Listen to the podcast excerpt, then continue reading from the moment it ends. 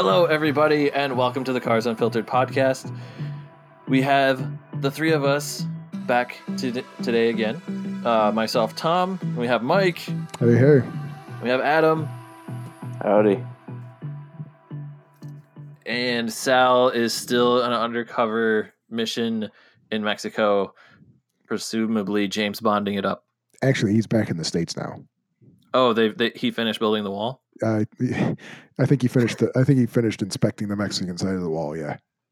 Oh, I'm curious if he has any new takes on tacos. I don't know. I don't know that they get tacos in the plant down there. I think it's more just rice and beans. That sounds good too, but I do love some rice and beans. Yeah. So anyway, we have some hot topics to talk about today. Some hot topics that may or may not put you to sleep or fire you up. One of the two. If it fires you up, then shoot us a comment. Actually, if our listeners are not from Michigan, they probably won't give it. They'll just, their solution is just to tell us to move. Yeah, probably. Yep. So we'll try and keep it interesting for the out of Michigan people first. So the first topic I thought we could bring up is Tesla. And as usual, Tom's first topic. Oh man, have I brought that up a bunch of times as a first thing or as a topic? Tesla? I guess I did, didn't I? Wow. So first of all, I found an interesting YouTube channel called Rich Rebuilds. Two separate words, like Rich is the guy's name. And this guy has basically salvaged a Tesla Model S for like $5,000. And he has a whole bunch of videos of him basically like rebuilding this car and using other like donor cars and stuff for parts. And the interesting thing is that apparently like Tesla has completely disowned this salvaged vehicle. And I've seen some salvaged Model S's on Auto Trader that I'm like, the price point was like pretty good. And I was kind of tempted to look into, but apparently Tesla doesn't do software updates for salvage cars, as far as I know. And also it's very difficult to get parts for Teslas, from the manufacturer parts. So yeah, they're way behind on production. They need all the parts they can get. Because well, they for can't the make Model them 3, definitely. Themselves. Yeah, true. Which kind of leads us to the hot topic, which is that Tesla's credit rating has been significantly downgraded. Downgraded, yes, by Moody's, and I don't know if there's a few other ones, but yeah, so does that mean that, Tesla, which is burning about $600 million a quarter probably $600 million a quarter now, like they're not going to be able to get a loan to keep going? That, yeah, pretty much. It means they're going to have to pay a lot of interest on any loan that they would be able to secure. Well, I mean, they went from a B rating to a C rating on some of their debt, right? So yeah, but B is already almost junk bond status, depending on who you talk to. A lot of people consider B3 to be junk bond status, and to go all the way down to C is they are junk bonds now. So that's going to be difficult to secure any loans against whatever their collateral is. But an interesting thing is they still have the Gigafactory that they can use as collateral because apparently it's a standalone entity from Tesla at large. Is the Gigafactory profitable? No, but they can mortgage the Gigafactory and its assets if they need more money. Wait, but if it's not profitable, how would they be getting like... Tom, is your house profitable? No. But you could still mortgage it, couldn't you? I could remortgage it. Exactly. And that's what Tesla could do with the Gigafactory. Who is the person that would go to assess that and be like, yeah, this battery factory, man, it looks like it's appreciated in value. Oh, you're still not making money? Well, that's all right. Let's refi it anyway. Well, it's not like it's appreciated in value, but it's a simple case where the machinery is valued at a given price point, and it would probably be mortgageable for 10%, 10 cents on the dollar-ish.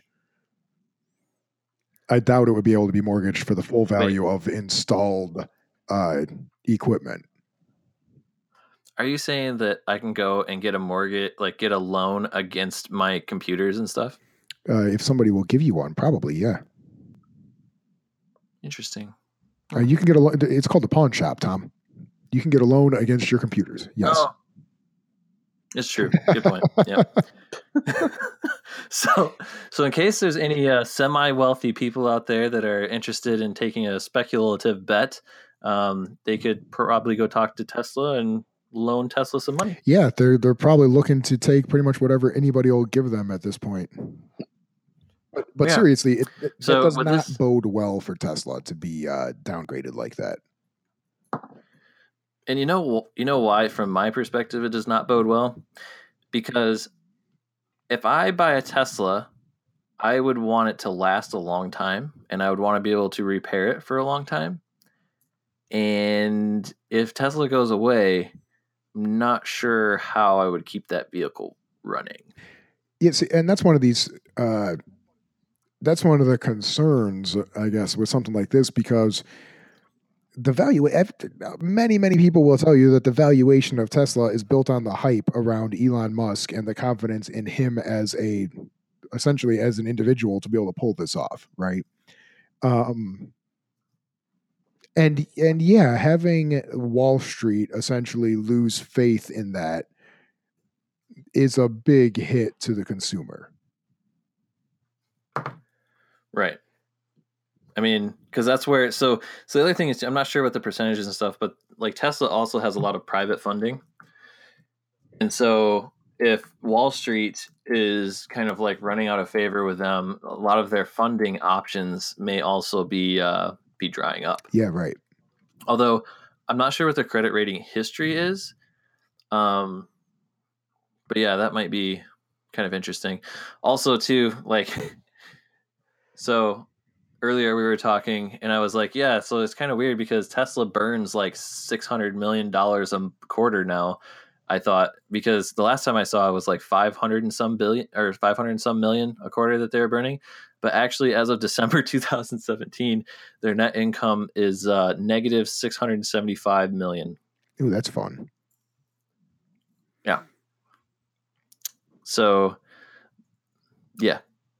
But their net change in cash, I'm sorry, their net change in cash for that quarter was minus $162 million, and year over year they're down 152% for their net cash. Jeez. Net change. Jeez, they're burning cash. How do you? Yeah, although they have $3.3 billion in cash on hand, so I guess they have a little. So it'll last like a year. Right. So maybe what's the takeaway here, Tom? So actually I heard recently too that a lot of people were canceling their Model 3 orders. And I kind of wonder if this will increase that. And if you remember, like the reason, so Model 3 production was a huge part of, you know, Tesla's recent financial story, and if they they're having a hard time meeting production, but if they get to the point where they don't need, you know, to produce because there's not that many orders, that might be a whole different kind of problem. Yeah, for sure. So anyway, I guess more flamethrowers to come. My advice would be don't quite go out and reserve a Model 3 just yet.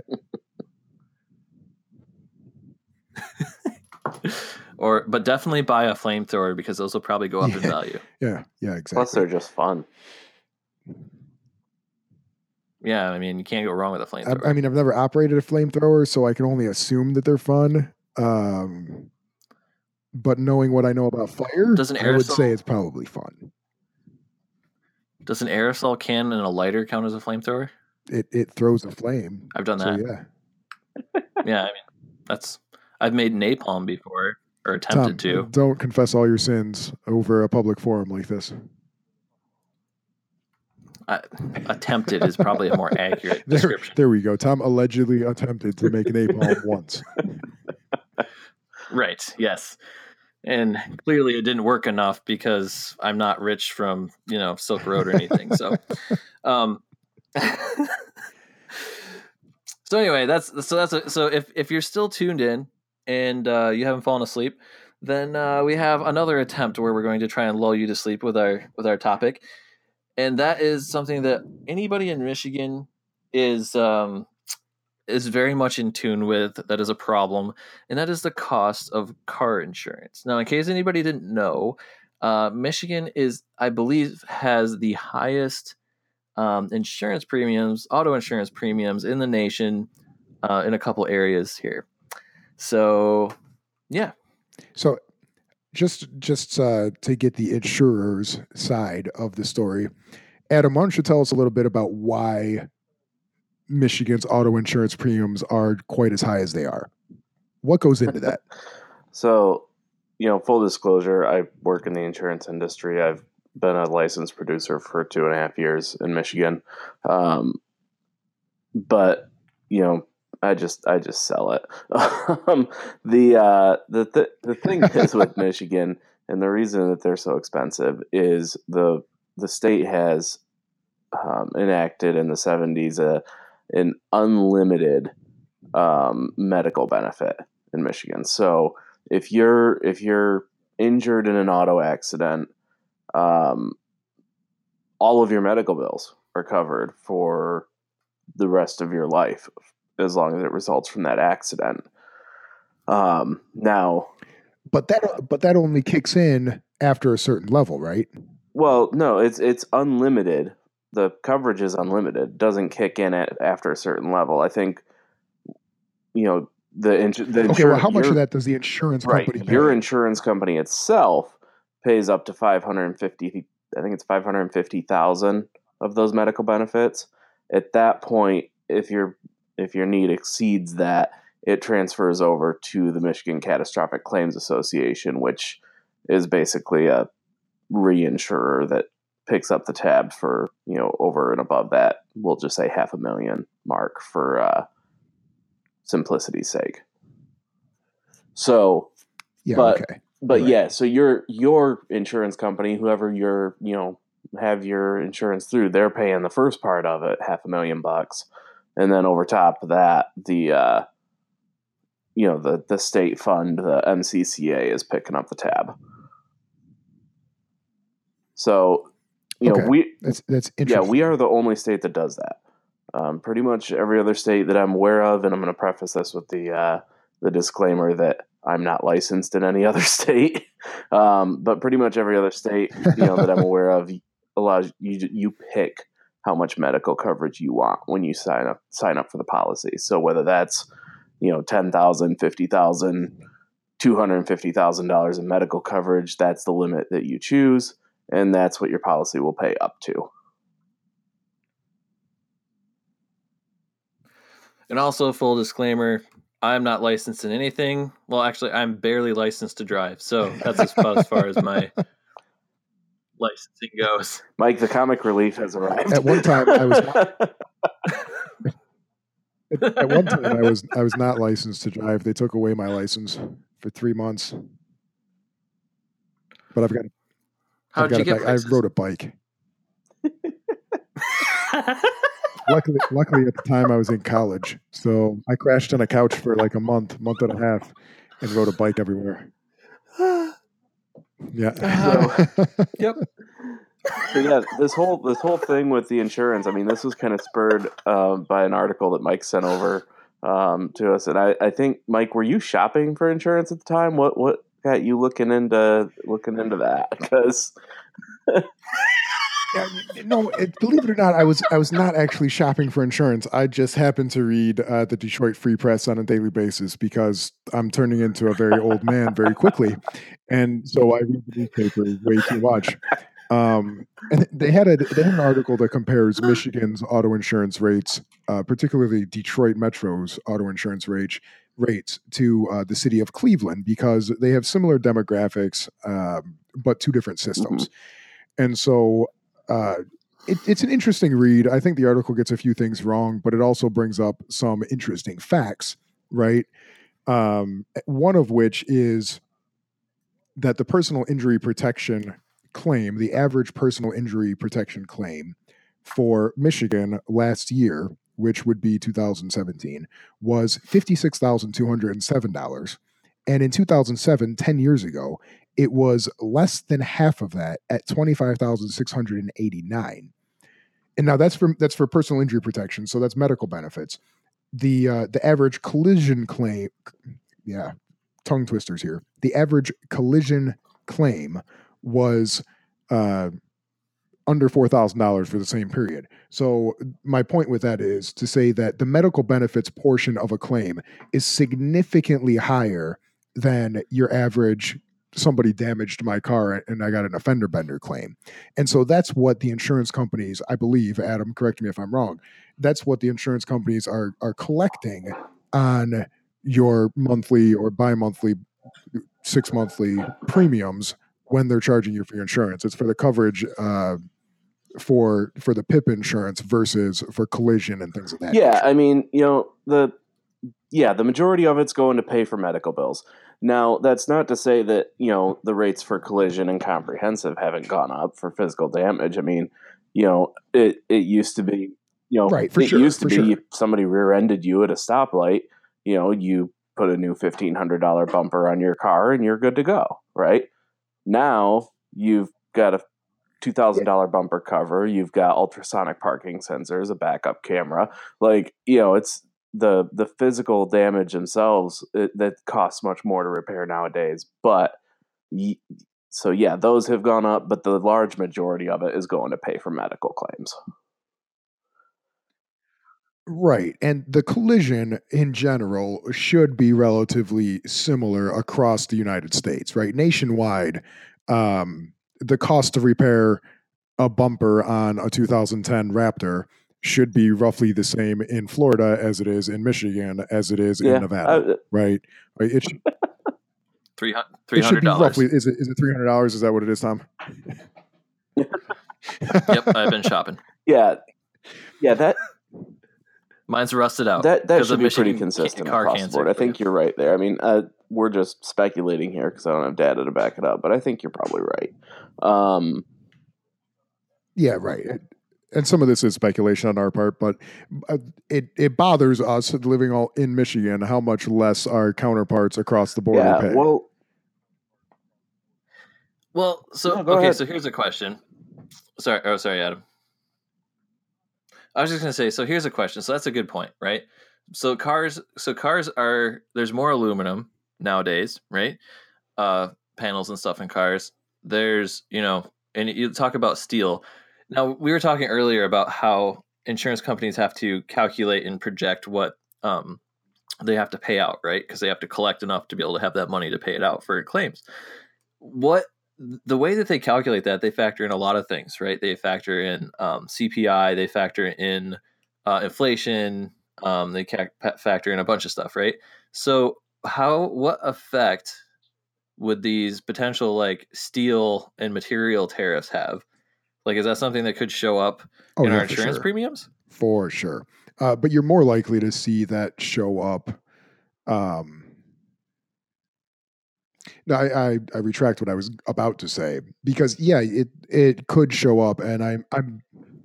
You didn't say it yet. I know. I retracted. You didn't say it. I'm changing my train of thought as I'm speaking, I guess. Wait! Did you change your mind in 2 consecutive podcasts? No. I mean, this was kind of a blip, but. Oh. Okay. Well, it's worth a shot. Yes, you should start to see. You can't yet, right? Like insurance companies are going to try and start to protect themselves, but they don't know what to do with it until a tariff's been announced, right? So they can plan and put in place what they would hypothetically do, but until something is actually formally announced, they really can't, right? They may cover it somewhere else in like a general increase, right? It's like, well, the average has been 4%. This year we're going to up it 5% because we think the tariffs and whatnot are going to go up. But they won't be able to accurately assess it until you actually see what the level of tariffs are going to be and from where. But it should show up, yeah. Right. Yeah.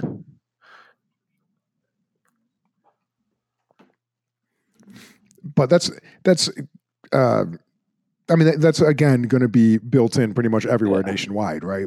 Whereas the biggest complaint that we have here is with the PIP insurance and the fact that up to personal injury protection up to $550,000 in medical bills are covered by the insurance companies, which means that the insurance companies have to collect a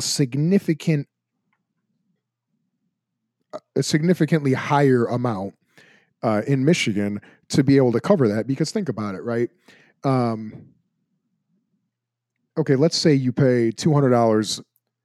Let's say you pay $500. Okay, let's give it a realistic number. Let's say you pay $1,000 a year. I'm just going to make it simple. Make the math simple. Let's say you pay $1,000 a year for insurance in Ohio. Okay. You don't pay for medical benefits, or you pay for the minimum or whatever, right? Let's say you opt out of medical. So you only have liability protection, right? And since it's an at-fault state, you can have that, and that's fine. Now, let's say that in Michigan, your auto insurance premiums are $5,000 a year, okay? Because you're going to have, let's say it's, you also opt for the lowest level of insurance in Michigan, right? Or in Detroit, let's say Detroit specifically. So you also opt for the lowest level of insurance that you could possibly get. And your base rate is roughly the same, right? Your base rate is $1,000, but you have to pay that additional $4,000. And this is completely speculative. Nobody, don't harp on this point because these numbers aren't going to be exact, obviously. But the point being that the additional $4,000 is going towards that $555,000 that you might tap into one day if you're injured in a crash. Because that's a lot of money to have to tap into or have to pay out that the insurance company has to cover their ass for, right? And you're only going to pay that additional $4,000 a year. So in 10 years, you've only paid $40,000, and you could still potentially file a claim for $555,000.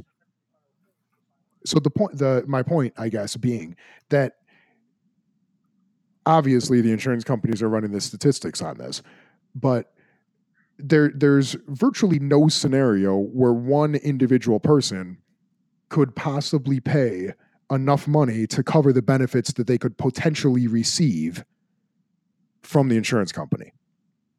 Yeah. Which, well, I mean, that's what insurance is, right? Kind of. Yeah, kind of. Yeah. Kind of.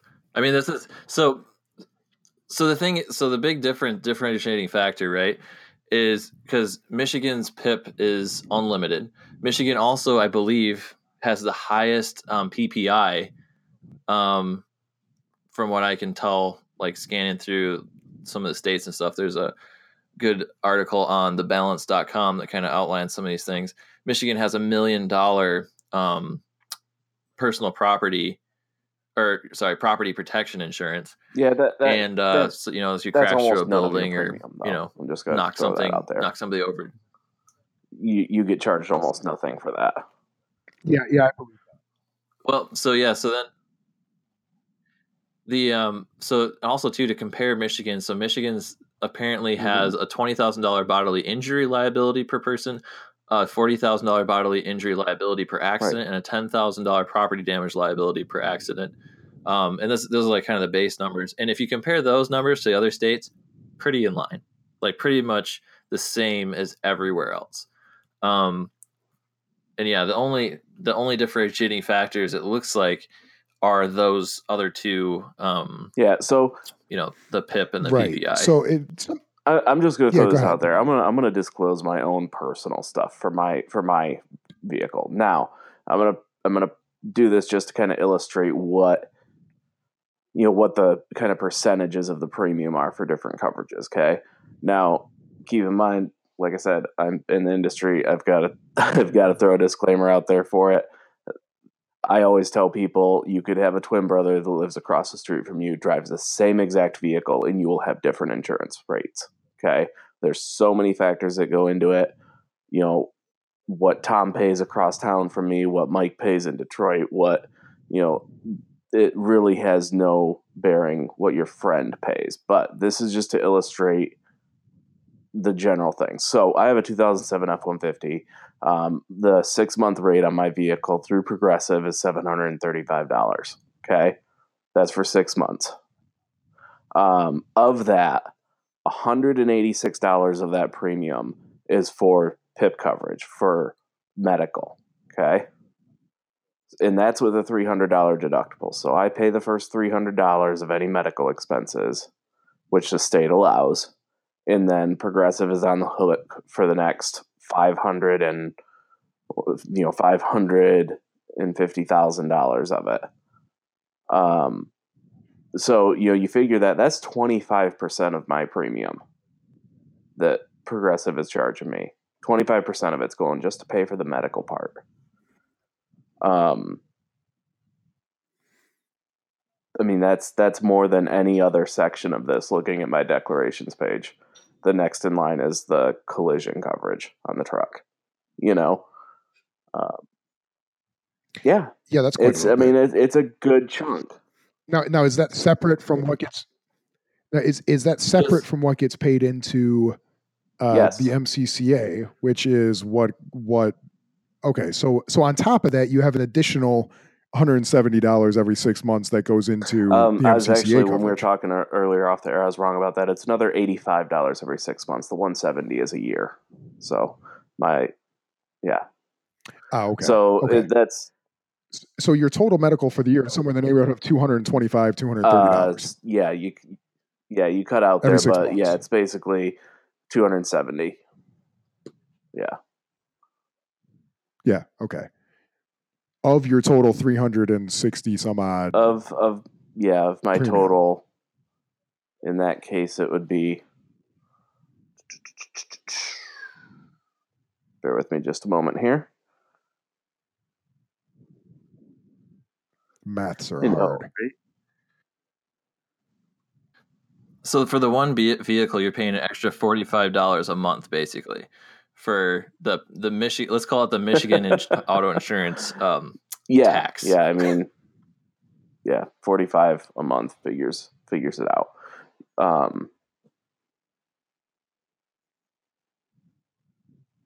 Yeah, for a vehicle that's basically 10 years old, right? And I'm in the exact same boat, right? And I have three vehicles. Mm-hmm. So I'm paying an extra $150 a month for the privilege of living in Michigan and having unlimited, injury. And, I have two auto injury stuff. I just want to let you guys know that. I just want to let you guys know that those rates pretty much double when you come across 8 Mile. Yeah, they pretty much double too if you go 15 miles to the east of us here and get closer to Flint. You know, I worked in a Flint office too. Yeah, right. Yeah, for sure. You know, I had one. Benton Harbor. No, I had one quote I did for a gal that was the highest possible deductibles I could come up with for state minimum on everything else, and that was a $1,500 a month premium for an Equinox. Yeah. Holy shit! Wait, month? Did you say $1,500 a month? Holy shit. So for another kind of guesstimate, you know, people trying to figure some stuff out. So I had in 2014, I had a 2-year-old Mustang V6, right? And to insure that in downtown Detroit. So not even the most, like, downtown Detroit is not the most expensive place to insure a vehicle parking in Michigan. Well. Yep, that was letting them know, like, all of that stuff too, right? And like a really low, because I didn't drive it very much, a really low mileage count. And my insurance for that vehicle was $3,000 every 6 months. So $500 a month to insure it downtown. The vehicle, so at that rate, in like 2 to 3 years, I'd essentially have, you know, paid for the vehicle, 100% vehicle replacement, right? And I like, and that is kind of quasi like doable if you're making enough money. But I left it in a different location because I like, it didn't make any sense. And even now, like I live in a place that's like arguably pretty cheap to insure in Michigan. And I put the Mustang in storage every year because it saves me, oh man, I don't even know, probably $400. Yeah, I believe that. Every 6 months. Or well, 400. I bring it out in the summertime, so but it saves me about $400 a year to put it in storage. So, one of the things that I found interesting with the MC, did we explain what the MCCA thing is? It is the Michigan Catastrophic Claims Association, which is essentially the nonprofit arm of all the insurers combined, which holds the repository of money above and beyond the $555,000 that each insurer would pay out per claim in a pot to be paid out for catastrophic claims as lifetime benefits in perpetuity. So that was a lot of big words. Yeah. And so that's what we're saying. Like when we were talking about $170 from, you know, each year, like basically goes to this entity that was created in I believe it's 1978. By, Public Act 136, which we can't find any information on. So if someone has information on that, send it to me.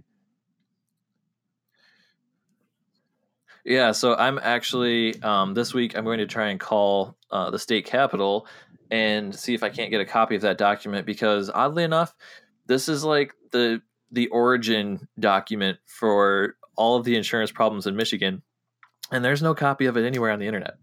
So there's references to it, you know, in recent public acts and laws that were passed, but the original document, I could not find a copy of it. You were going to say something about this, though, Tom, before we got sidetracked about not being able to find a copy. Oh, yeah. I think that's where I was going to go with it, is that I can't find, like, it's weird to me. So this organization, and I know Adam, I think, disagrees on this a little bit, but I'm going to put the tinfoil cap back on. It's weird to me that this, like, on the website for this association, it's michigancatastrophic.com, I believe. And like no other states that I can find have an organization similar to this. So it's kind of unique, and the board of directors for this company, for this nonprofit ish entity, is like all insurance companies. And it's just weird where like where this all came from, and why is there no information about how it got started, right? And who started it? What were the motivations? Because it was a gigantic industry that has, you know, possibly like, you know, many billions of dollars that have come out of this bill. Yeah, I mean, I'd be curious to see what the articles of incorporation and what some of the background is in that public act. So what do you say we shelve this idea or this topic for a week and see if you can come up with something, and then we can come back into that and see what we found, and maybe bring up some of the current ideas that have been kind of bouncing around in the Michigan legislature, and particularly in Detroit with Mike Duggan, trying to change some of the benefits levels, which would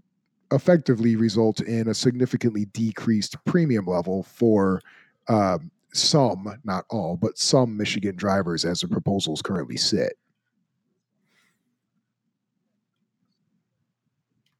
Yeah, and because it's interesting to me, like this has been brought up a bunch of times.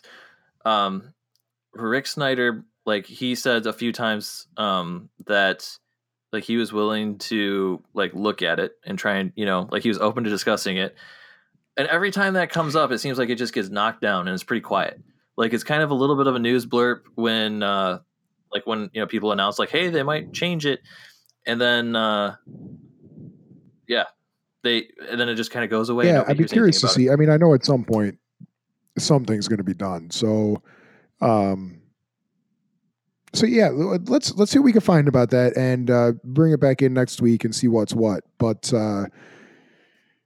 in the interest of not dragging this on any further and completely sending all our listeners into a comatose state, what do you say about an Alcan 5000 update?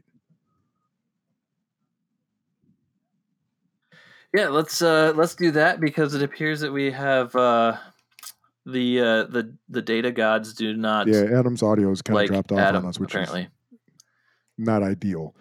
But so yeah, so I don't think he knows. I don't think he knows if we like. I don't think he can hear us right now.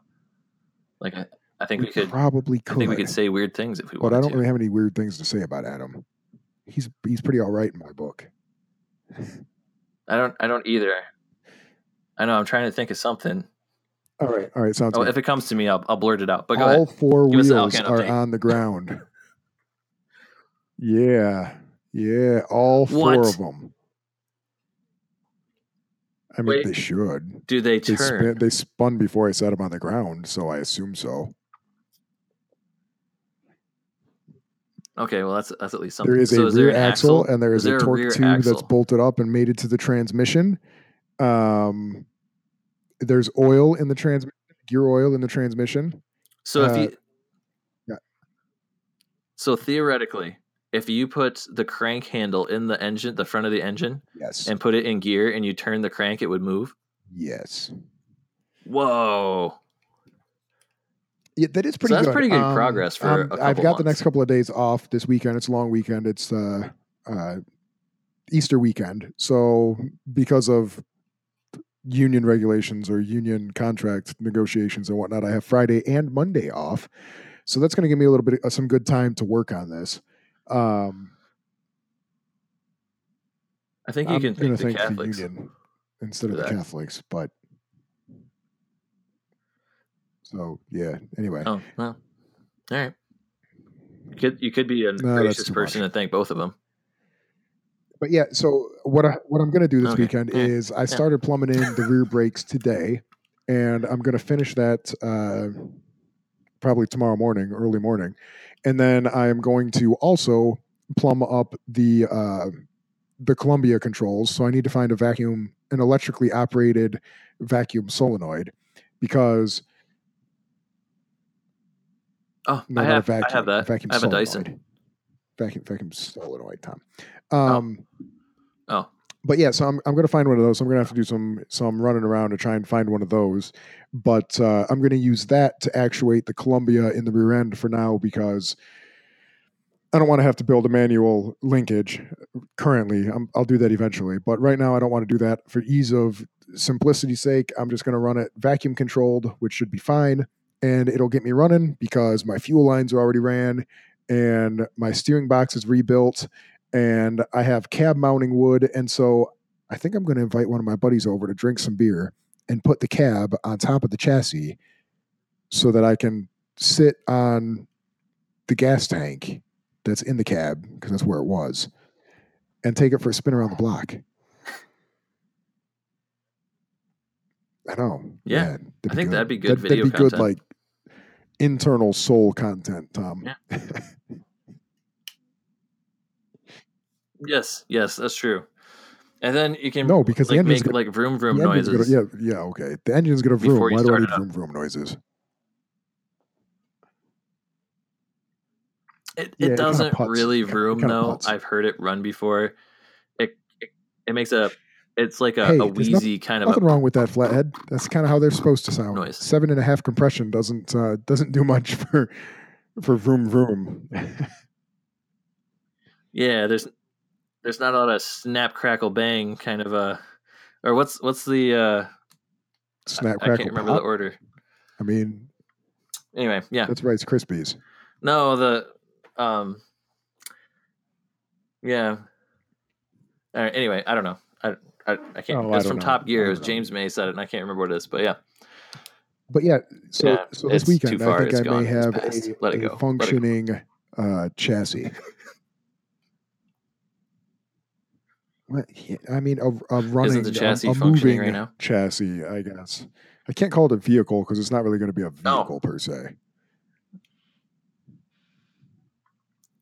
Right. Do you have a VIN? How do you register one of these things? Oh. I got a title. I've got insurance. It's all good. Okay, good. Done. So, yeah, that's my Alcan update. There we go. All right. Yeah. Awesome. Well, I think we'll see if we can't go talk to Adam and figure out what happened to his audio. And, yeah, until next time, leave us a review on iTunes or whatever else you're listening to us on. And subscribe, tell your friends, comment. We'll comment back because that's just the kind of people we are. We're on Facebook. We're on, we have a website, carsunfiltered.com. And we'll see if we can't find this interesting insurance document and tell you what we find next week.